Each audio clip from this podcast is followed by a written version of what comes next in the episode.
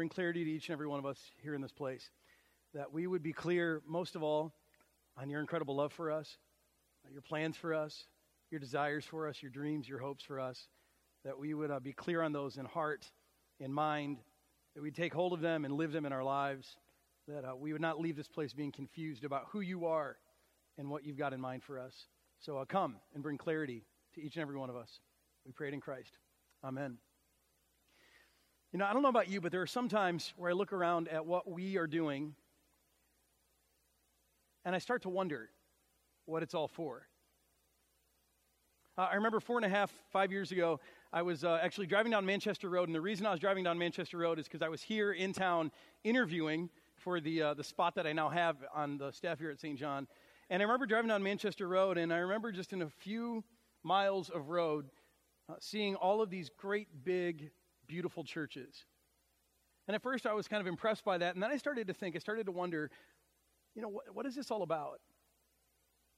Is, is it just that we're trying to build bigger clubhouses for our members so that we can ultimately get the bragging rights of who's got the best campus on Manchester Road? Is that what this is? Or sometimes when I uh, return home after being on the mission field, and uh, you know, I come back home to all this, and, and on the mission field, you may have church in a hut or under a house or in a tent, and I come home and, and I come home to all this, and I think, you know, is all this really necessary? What are we doing? Do, do we really need all this? Maybe you feel that way too when you go on vacation and you, you go to a different church or you go to someone else's church and, and they do things kind of differently there. And you see how they do it and you go, why do they do things differently than what we do? And, and why do we do what we do? And what is this all about anyway? Today, we want to bring clarity to some of that because we know that there's a lot of confusion. In fact, there are these critical voices that have risen up in America pretty much in every venue you can find. I mean, turn on the cable news, it's, it's all critical people. But, but there are also critical voices who have arisen inside and outside of the church who point at the church and say, see, see the church in America is just a scam. You guys have lost what it's all about. You're nothing more than a big business. And they, they look at our budgets and they look at our campuses and they look at our big, beautiful spaces and, and they look at our, our, our comfortable furniture, or mostly comfortable furniture, back gets a little hard there. And, and they look at our technology and they say, What a waste. You know what? If you took that money and you gave it to poor people, you could change the lives of kids forever. What a scam. And you've heard some of that, and maybe, maybe you wrestle with that in your own spirit and you wonder, What is, what is this all about? Is this, a, is this a scam? Is this a waste? And my answer to you would be, Well, that depends. Let's remember out on the mission field, not only do they worship in huts, but they live in huts. And in fact, their huts that they worship in are the nicest huts in the village. It's not too different from here. But let's remember something even greater. It all depends for us on whether we are being fruitful and faithful versus wasteful. It depends on one thing it depends on whether or not we are clear on our purpose. See, you can have two identical churches, identical in almost every way and yet, the thing that will distinguish them in God's eyes is whether or not they are clear on their purpose. And the one that is clear will be marked as fruitful and faithful, and the other one will be forever seen as wasteful in God's eyes. That is the difference. And that's why today, in this series, uh, as we begin this series on clarity, and this is going to be a great series, I hope you stick with us for the rest of it. But that's why today we're starting off with, with the basic issue, the fundamental issue, the issue of why we exist. That's what we're going to talk about today. And I promise that you're going to leave this place feeling a little more clear about this aspect of, of who we are as a church. But before I can get there, I've actually got to start somewhere else. I've got to start back about 2,000 years ago with this, uh, this religious teacher, this rabbi by the name of Jesus from a small town called Nazareth. You see, about 2,000 years ago, he started making quite a stir, uh, going around teaching people. And, uh, and there was a lack of clarity on who Jesus was for quite a long time. People just weren't sure what he was all about. Uh, some people wondered, you know, is this guy is this guy a, uh, a, a, good Samaritan, the original good Samaritan, or is he a con man? Is he a grifter? Uh, some people wondered, is this guy a, an orthodox religious teacher who's going to teach us from the scriptures, or is this guy a heretic? People wondered, is this guy really a miracle worker doing authentic miracles? Or is this a guy just coming out talking about believing in yourself and the power of positive thinking? See, there was a lot of confusion about this person called Jesus for a long time. And in fact, in this room today, some of you may still be confused about who Jesus is, and that's okay. Because a lot of us have been there, and some of us are still there, and we're just glad that you're here, wrestling with us through all of that. Just keep coming back. And I think Jesus will make himself clear to you. But you see, it's, it's crazy because for a long time, Jesus just let the confusion hang in the air. And then finally, really near the end of his ministry, he starts bringing clarity. I want to take you to one of the places in the Bible where Jesus brings clarity. It's from Luke chapter 19, and uh, it's a story that, that uh, a true story about Jesus encountering a guy by the name of Zacchaeus. So you can go in your Bibles to Luke 19. It's going to be up here on the TV. You can also open up your smartphone and go to youversion.com, and uh, you can find a whole menu, including the scripture. But watch how Jesus begins to clarify who he is and what he's all about. It says, Jesus entered Jericho and was passing through. A man was there by the name of Zacchaeus. He was a chief tax collector and was wealthy. Hold on here for a second. Uh, so, if you grew up in the church, if you grew up in Sunday school especially, you know there's a song about this guy, right? Zacchaeus? Anyone want to help me out with how it goes? You guys are like doing it around. That's pretty good. Yeah. Uh, so Zacchaeus was a wee little man, and a wee little man was he, right? That's kind of high. I start lower next time. Um, uh, so Zacchaeus is this, uh, is this short guy, and that's kind of how we remember him, and, and we'll find out that he is, he is a shorter guy. But that wasn't really his, his main issue. His main issue is that he was a tax collector. And in the ancient world, in, in this uh, culture, tax collectors were turncoats. They were traders. Uh, they were people who uh, turned on their people, kind of like that Ryan Peterson guy who just left us to go to Michigan. Um, just kidding. Ryan, if you're watching, we, we love you. Uh, uh, so tax collectors were, were guys that actually bought a position – and, uh, and they, they bought a position from the Roman government, and they were allowed to tax the people and collect taxes and send them on to Rome. But here's the thing it was this, this system of legalized corruption. A lot of developing countries are still like this, where uh, they were legally allowed, as they were taking the, the share of taxes and sending that on to Rome, to collect a cut on top for themselves. They could gouge the people. So these guys were hated. So Zacchaeus was a tax collector. He was a chief tax collector, but that's not all. He was wealthy which means he was good at his job, which meant it was bad news for everyone who lived in that town because he really knew how to extract everything he could out of these people. So this is not a likable guy, not because he's short. God loves short people. Um, and we'll find out he loves tax collectors too. Look at verse 3. It says he wanted to see who Jesus was, but because he was short, he could not see over the crowd. Verse 4. So he ran ahead and climbed a sycamore fig tree to see Jesus since Jesus was coming that way. He's curious and he wants to get clarity. So when Jesus reached the spot, he looked up and he said to him, Zacchaeus, come down immediately. I must stay at your house today. I love this. I must stay at your house today. Not, I could, I probably should, I've got nothing going on. What are you doing for lunch? Jesus says, I must come and stay at your house today. He's giving us clarity already. So he came down, Zacchaeus did at once and welcomed him gladly. All the people saw this, and they began to mutter, He has gone to be the guest of a sinner. People were all upset about this. Uh, before this, Jesus had done a lot of things that people were mostly okay with. Uh, before this, in Luke 18, he had talked about prayer, and you know that's good for religious people to talk about prayer. And and he had given this great speech about how kids were loved by God, and he said, "Let the kids come," and he put his hands on them and blessed them, and everyone's like, "Oh, Jesus loves kids, isn't that nice?" And and then Jesus healed this blind man, and everyone's like, "Wow, this guy's got incredible power." And he had done some other teaching, and people are wrestling with who is this guy exactly. But, but then he goes into this village of Jericho and he says to this man Zacchaeus, whom everyone hates, this man who's a crook, who's a thief, who's a turncoat, he says to him, I'm going to your house, and everyone loses it. They say, What is this guy doing? This is not how religious men should behave. This can't be good conduct for, for a good, devout rabbi to go to the house of a sinner. Isn't he just giving approval to Zacchaeus? right? Isn't this just giving tacit approval to the guy? Isn't this condoning his behavior? How could he go and eat and have fellowship with this guy, Zacchaeus? But Jesus goes, and uh, some time passes, and look what happens next. Says, But Zacchaeus stood up, so presumably some time has passed. They're, they're having a meal. Jesus has been talking to Zacchaeus. We don't know what he says, uh, but it, it's compelling. And so look what happens. Zacchaeus stood up and said to the Lord, he said, Look, Lord, Here and now I give half of my possessions to the poor. And if I have cheated anybody out of anything, I will pay back four times the amount.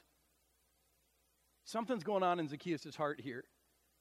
See, not only does he say, I'm going to give half of my net worth away to poor people, was going to give half of it away, but if anyone comes to me and they, and they claim that I've treated them unfairly, I will pay them back four times the amount. Now, in the Old Testament, there were specific laws laws of restitution saying exactly how much you had to pay someone back if you stole from them, if you cheated them out of something. And usually the standard was about double. So if you cheated someone and they, they found, you know, they brought charges against you and you were found to be guilty, you have to pay back double. Zacchaeus says, if anyone, if I've cheated anyone and they come to me, I'm going to pay them back four times, four times the amount. See, something has changed in this guy's heart. This is not just legal requirement stuff going on. He's not just trying to, to do his duty here. It's a genuine change in his heart because Jesus showed up at his house and had fellowship with him and shared some amazing truth that Zacchaeus needed to hear. But watch what Jesus says next. Look at his response.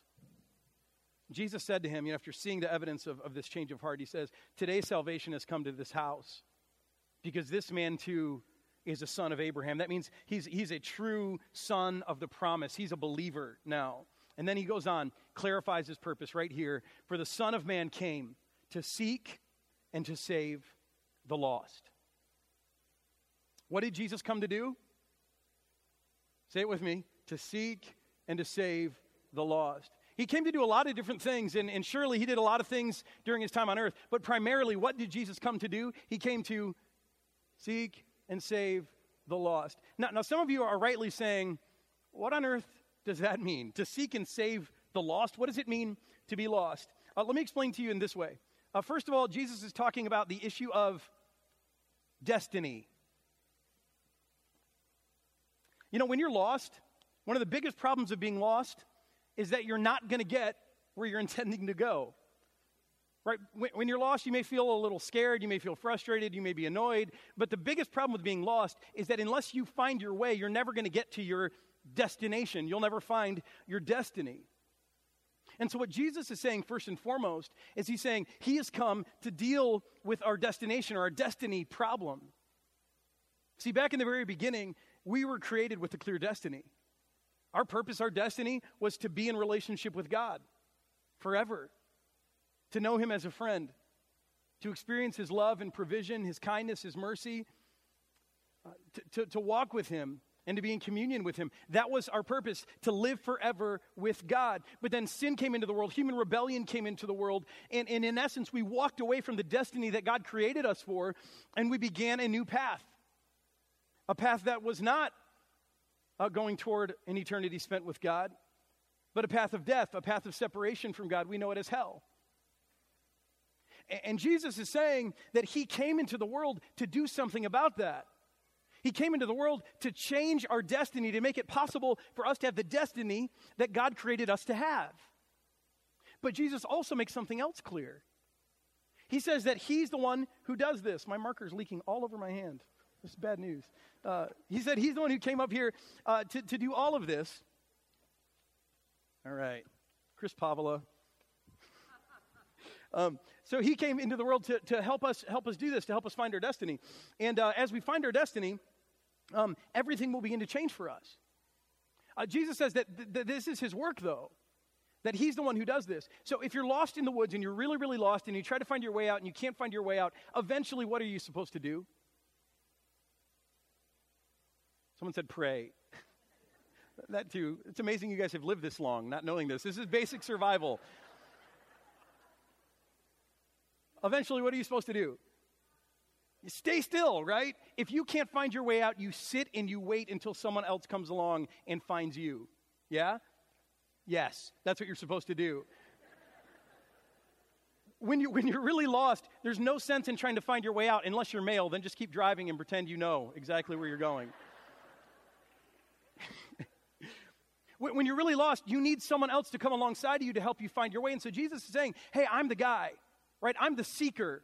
I'm the one who comes into the world to find people who are lost, who will never find their way to this destiny. I'm the one who comes and redirects them toward the destiny they were meant to have. This is his work. This is what Jesus came to do, and he came to do it for everyone. so that when you breathe your final breath, you can know with assurance that your destiny is going to be with God. That's what Jesus wants for you. That you're going to be with the one who made you, the one who loves you, the one who all good things come from. And it doesn't matter if you're bad or good, and it doesn't matter the kind of person that you've been in your life up to this point. It doesn't matter how you've wronged people or how you've thumbed your nose at God. Jesus came into the world to seek and save lost people, and we are all lost people. And you can't be too lost for Jesus to find you. That's why he came to change your destiny. But that's only part of this.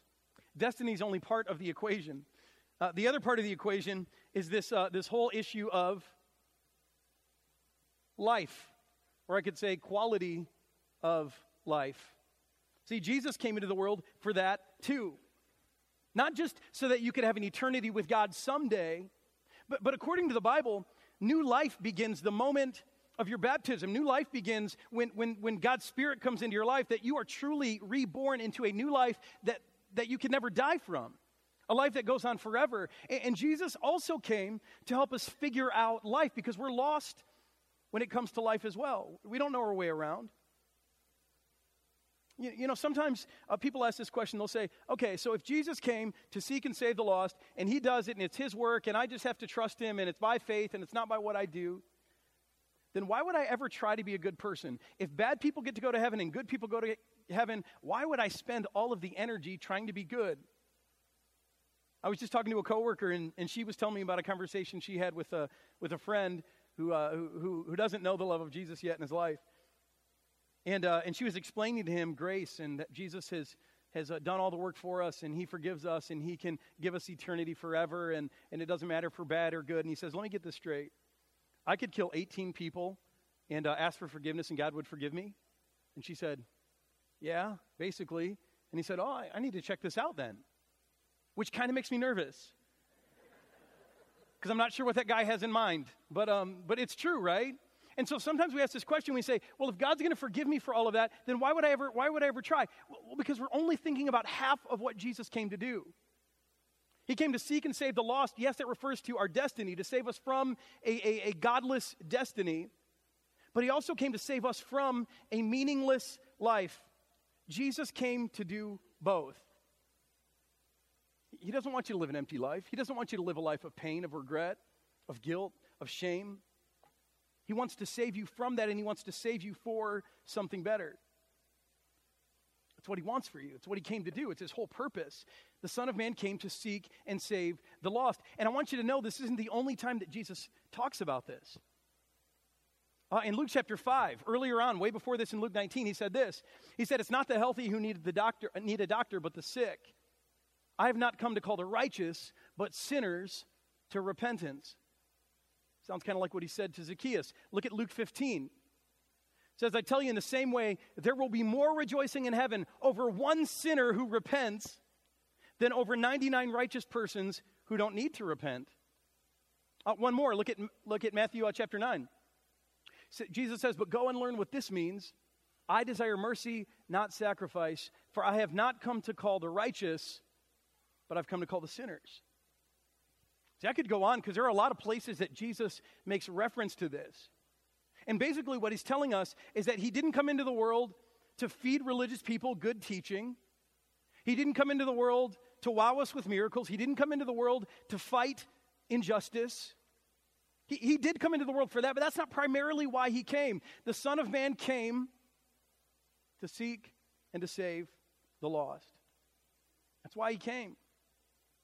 Is it becoming clearer? The reason this is so important, the reason that we need to get clarity on this, is that, is that we cannot understand, we cannot have clarity on, on who we are and what we're supposed to be all about until we have clarity on who Jesus is. Because Jesus did something very interesting. Uh, when all was said and done and, and he had lived his life and, and uh, he was getting ready to go back to the right hand of the Father, he looked at a group of followers and he said this He said, I'm getting ready to go to my Father, and now I want you to go and make disciples of all nations, baptizing them in the name of the Father and of the Son and of the Holy Spirit, and teaching them to obey everything I've commanded you.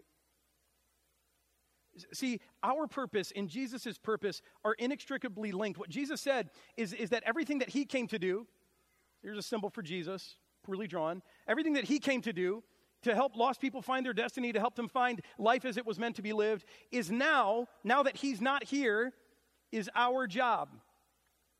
Okay? Everything that Jesus came to do is now our responsibility. Do you know how many times in the Bible it calls the church the body of Christ?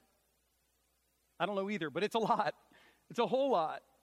And do you understand what that's saying? It's saying that Jesus isn't physically here anymore to do this stuff. But this work isn't all done. And now we take the place of Jesus so that we are the physical manifestation of Jesus on this planet. That's our purpose. And so we represent all of the wonderful, amazing things that Jesus came into the world to do. We do all the things that he came into the world to do. But f- primarily, we do what Jesus came into the world to do primarily to seek and to save the lost. Now, sometimes, um, I, I, think we get this a little turned upside down. Uh, sometimes we act like God um, said, Let there be church, and he instituted the church, and then the church did what churches do they had a voters' meeting. And they, and they gathered everyone together and they said, Hey, church, now that we exist, we need a mission statement. And people looked in their Bibles to find like really good sounding pious statements. And someone brought out, All right, so here's the mission statement. And, and I think sometimes that's the way we think God moved when he started the church. He, he set apart a group of people, and then he says, Ah, we need something for this group of people. We need something for them to do. But that, in fact, is the exact opposite of what happened. See, almost from the beginning of time, God has been on a mission. And that mission was to save lost people.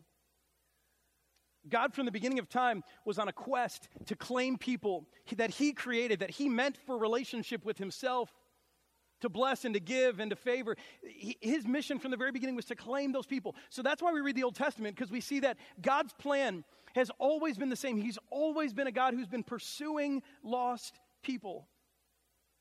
And then in the fullness of time, he sent his son into the world, and Jesus came into the world to remove every barrier, every stumbling block, every obstacle that would get in the way of us being able to come back to God. So Jesus took our sin away because that, that gets in the way bet- between us and God. And, and he took our guilt and our shame, and he took our confusion, and he took the deception, and he took death, and, and he made all of those things. He took them all away. He made them his servants. So now there's nothing that stands in the way between us and God. And so he said, The way is open, the work is done, it is finished. You can now come back to the Father.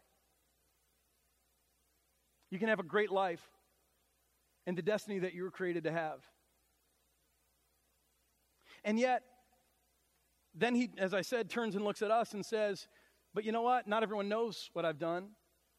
And so I want you to go tell them. And he says, Let there be a church to continue this work, this mission. See, it's not like God created a church and then said, What, what do you guys want to do? Do you want to you want to play bingo? Do you want to like go do car washes for the youth? Like, what is it that you want to do? God says, There is a mission. And this mission has been unfolding so that all nations will eventually come to know God again and be found. And now, church, uh, we were instituted, we were established, as our senior pastor Steve Howard's been saying for years, that we are not the mission, but we were established by God. We were created by, established by God to accomplish the mission. And the mission is saving the lost. It's getting clearer. the mission's lost people. The mission is lost people, and that's why we exist. But you know, our local church um, some years ago did get a meeting together of people. I don't know who was there, and uh, we came up with a mission statement uh, to actually say what we're all about. And this is our mission statement. I want to show you this because there's something important here.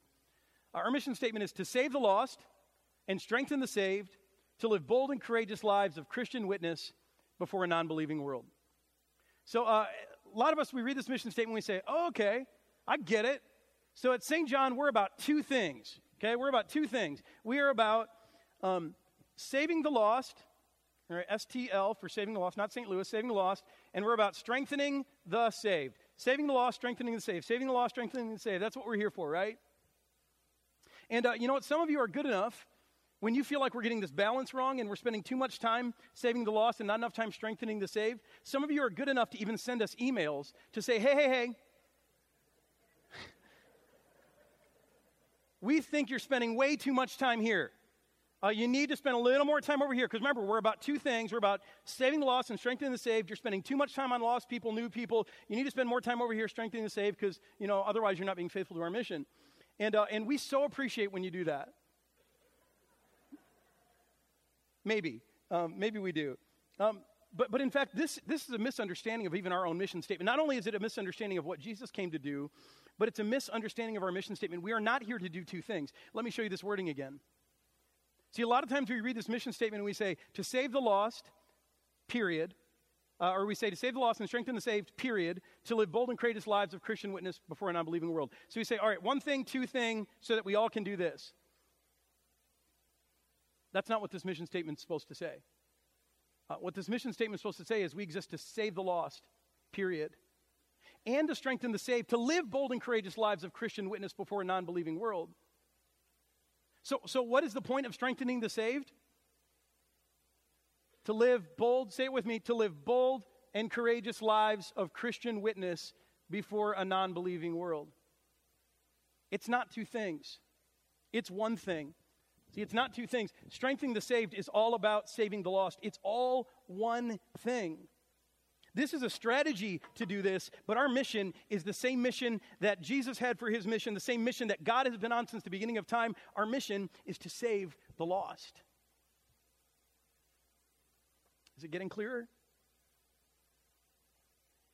And I want you to know that this means everything being clarified on why we exist. If we are not clear on this, as I said in the beginning, everything that we do um, will not be what it could be. But when we're clear on our purpose, when we understand it, God will do amazing things in our midst. And He is. Uh, I feel badly that we don't do a good enough job telling you about that because we should. Uh, for instance, you know, just a couple of months ago, I got an email from this guy, and this guy, uh, he said, You don't know me. I've never been to your church, but I want to be baptized by you. Can I talk to you about that? so I'm like, uh, back up. What? You've never been to our church, but you want to be baptized? What's going on? And uh, so we, we had some email dialogue, and, and uh, here's what happened. Uh, this guy was at work, and he had been wrestling with some pretty heavy life issues and uh, not finding answers. And so he started asking his coworkers, saying, Hey, you know, what do you think about this? And one of his coworkers is a guy who goes here. And uh, it just so happened that what we had talked about the weekend before was the answer to this guy's question. And, and he said, You know what? Um, you should listen to what we just talked about it at my church last weekend, wrote down the website, said, Go to the website, you can get this message and uh, listen to it. And so the guy did. He went home, he listened to that message on that life issue, and he, he discovered that there were other messages there, and he listened to those. He discovered we had a live stream. He started watching that.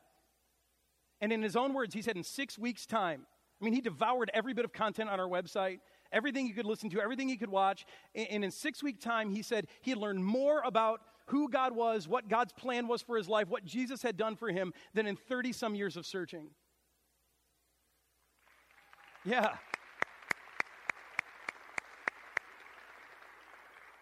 And, so he said, You know what? I've never actually stepped foot in your church, but man, your church is the place where I have found Jesus and I want to be baptized. I've never been baptized. I want to be baptized there. And so he came in, and it was a private service, and we gathered some staff people. He came with his one coworker friend. We gathered some staff people. Staff people. We baptized him right up here on this platform, and uh, he's on a life journey with Jesus now. It's amazing, isn't it? Right?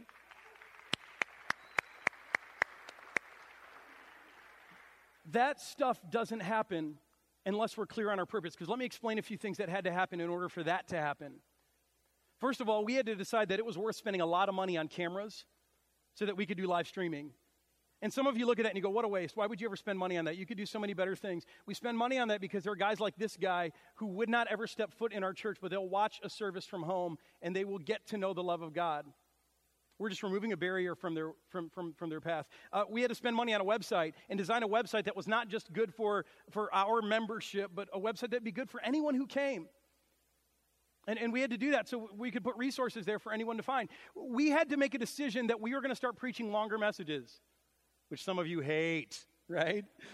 You're like, what happened to the old, good old 15 minutes and you're out, you know, done message? And you know, we could preach 15 minute messages and we could just take all the shortcuts and I could say, Remember Zacchaeus? And you'd be like, Oh, yeah, we know Zacchaeus and we wouldn't even have to go to Luke 19, would we? You'd be like, Yeah, he was short and he climbed a tree and Jesus, because that's what church people can do. We, we know that stuff. But we had to make a decision that we were going to start teaching the Word of God in a way that people who knew nothing about God or nothing about the Bible could understand. And some of you are frustrated by that. But, but I'll tell you, this guy who, who was baptized here a couple of, a couple of months ago, he said that that was the difference for him. He would go to church and he would hear pastors talk, and it didn't make any sense. He couldn't understand it. And he just said, Thank you for talking to guys like me so I could get this, so I could understand who Jesus is and what God has done for me. Do you see? Clarity makes all the difference in the world. It makes the difference between being fruitful and faithful and wasteful. And I got to tell you, we don't always get it right. We would never claim that as leaders of this church. But together, God is doing fruitful things through us. Uh, some of you remember, uh, probably a decade ago, uh, we did a big campaign called 40 Days of Purpose, and we read the book, The Purpose Driven Life, written by Rick Warren. A lot of you are here for that, I think, and a lot of you read the book. Do you remember the first line of that book? First line, first sentence of that book. Yeah, someone said it. Say it louder. You're right. It's not about you. It's not about you. Now, now this just galls me that every once in a while we'll say that from the platform and we get angry emails, and Rick Warren writes that and he sells millions of books. Doesn't seem fair. I guess it's because he's not your pastor. If you're your pastor, you wouldn't like it either. But, you know, I understand why we don't like to hear that. Because it sounds harsh. Maybe sounds unloving. Maybe it makes you feel like we're, we're saying you're petty or you're small or you're somehow unimportant. But that's not true. That's, that's not, that's not uh, the reason we say that. The reason we say that is because we have to say that over and over again because by doing that, we're actually doing you a favor. A life that's all about you is not the life that you want. And if you don't believe me, just go read the tabloids right? You'll see a bunch of people, famous, wealthy, most of whom have made a life all about themselves, and they are miserable. Is that freedom? Is that what you call happiness? I don't. Turn on the Kardashians, watch them for a while. They are a train wreck, right?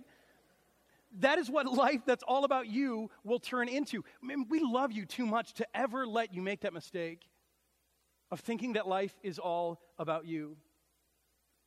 See, the truth is that uh, when you start to live as Jesus told you to live, living a life that's not all about you, but that's about others and, and seeking and saving the lost. The truth is, that's where you'll find a really good life. The Christian life, well lived, is not without benefit. Do you know that? See, the more you live according to what God says, the better life gets in a lot of ways. Not always easy, but better. I mean, Jesus himself said, if you want to live a little more, the key is to die a little more. And by dying, you'll live.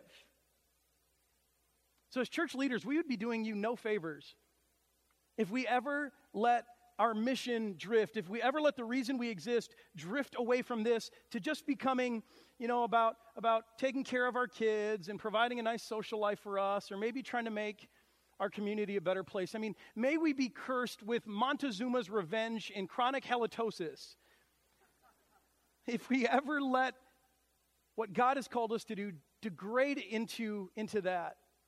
Because not only would we be, be disobedient to the call of Jesus and the work of Jesus, but we'd be sentencing all of you, all of us, to a really, really empty existence. It's not about you, and that's a good thing. It's about what it's been in the heart of God since nearly the beginning of time. It's about seeking and saving the lost. And I got to tell you, in case you haven't figured this out, we'll talk about this more in weeks to come, but this is not just a corporate reality, this is intensely personal. This is the reason you exist too. Not just for yourself, not for your family, you exist to seek and save lost people. And the quicker you figure that out, the quicker you embrace that, the quicker you get clear on that and align, align your life around that, the better it'll be. Just, just one more quick story and then I'm done. This is powerful. Uh, a few weeks ago, um, we were at a service and a family came in who has never been to our church. Not only have they never been to our church, they have never been in a church in their whole entire lives. And they came into our church because it was the church nearest their house that they knew of, and they were having some serious life, tr- life trouble, and they came looking for answers. And at the back door, as they came in, they met one of our awesome hospitality volunteers. And, and, and it just, the way God orchestrated it is that the woman that they met was a woman who gets this. You know, she, she gets what the purpose of her life is. She gets why we exist. She understands why she exists. And so she took time to, to get to know them and to minister to them. And uh, she brought them up to me after the service so, so I could pray with them and hear some of their struggle. And uh, it, that was all fine and good. I do that a lot. But then she took it a step further. She, she got their contact number and their email address, and she has been making contact with them every day since. She's personally been going over to their house to do Bible study with them, to explain to them who Jesus is, because they've never heard. They don't know. They're from a different culture. They have no idea. And I got to tell you, last night, they've been faithful in church ever since. Last night, uh, they came up again with her, same volunteer. They came up with her and they stood before me. And, and, and the two, uh, two, two of the women in the family said, uh, We are ready to be baptized. Yeah.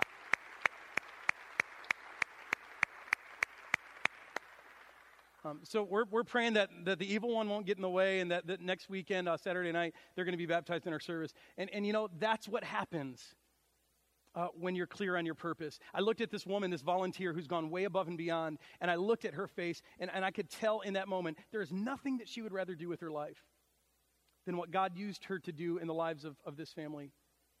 It's absolutely incredible. So uh, today I want to close up just praying for that kind of clarity. So you stand on your feet as we pray?